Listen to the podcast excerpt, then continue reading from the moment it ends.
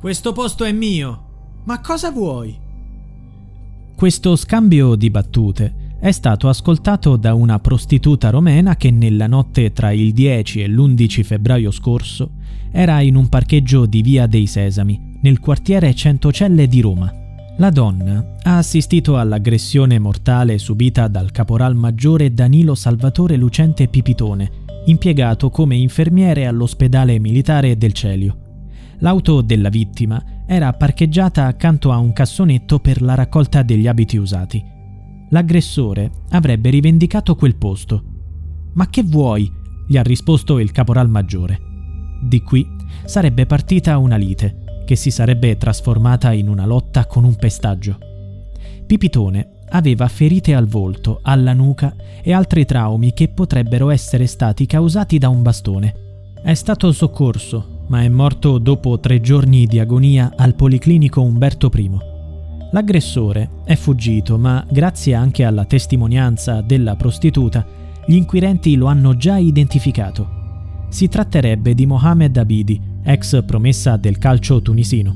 L'uomo era venuto in Italia una decina di anni fa per giocare nel Bologna. Poi il suo sogno di diventare un calciatore professionista è miseramente fallito. In breve tempo è finito nei circoli della malavita.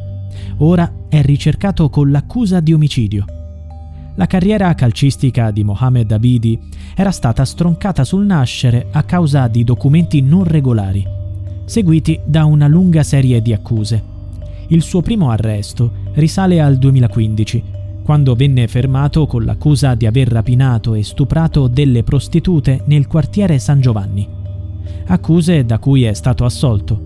Poi venne nuovamente arrestato per spaccio di droga e ricettazione. Venne rinchiuso prima nel carcere di Regina Celi e poi in quello di Rieti, dove è rimasto fino al 2018.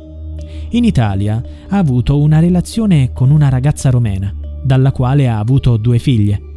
Ha detto la donna. Non lo sento dall'11 febbraio, quando mi ha chiamato per chiedermi come stavamo io e le bambine. Mi ha detto solo che mi avrebbe richiamato, che si sarebbe fatto sentire lui.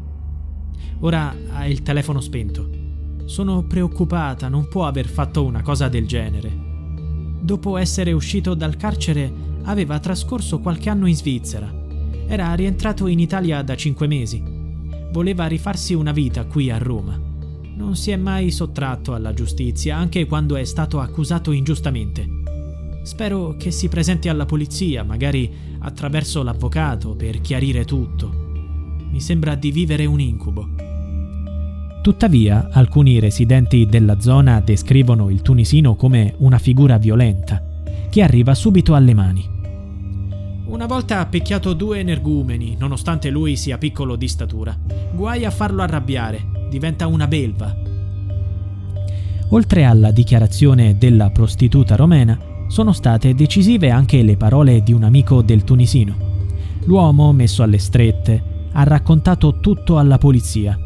Mohamed Abidi sarebbe scappato al volante di una Fiat 500 Abarth noleggiata le telecamere di sicurezza hanno ripreso l'auto mentre si allontanava da via dei Sesami.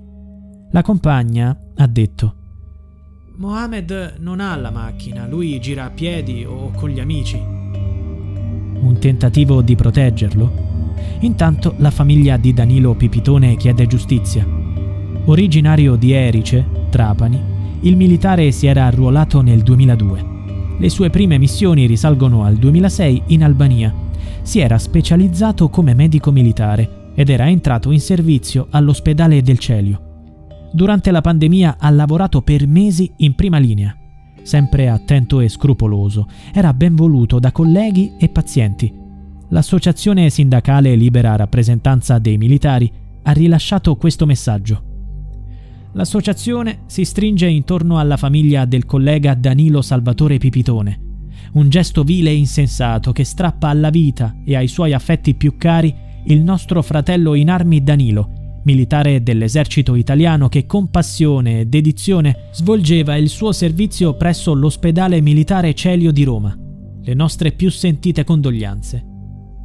Anche l'esercito ha espresso profondo cordoglio e stretta vicinanza alla famiglia del primo graduato Salvatore Danilo Lucente Pipitone, tragicamente scomparso.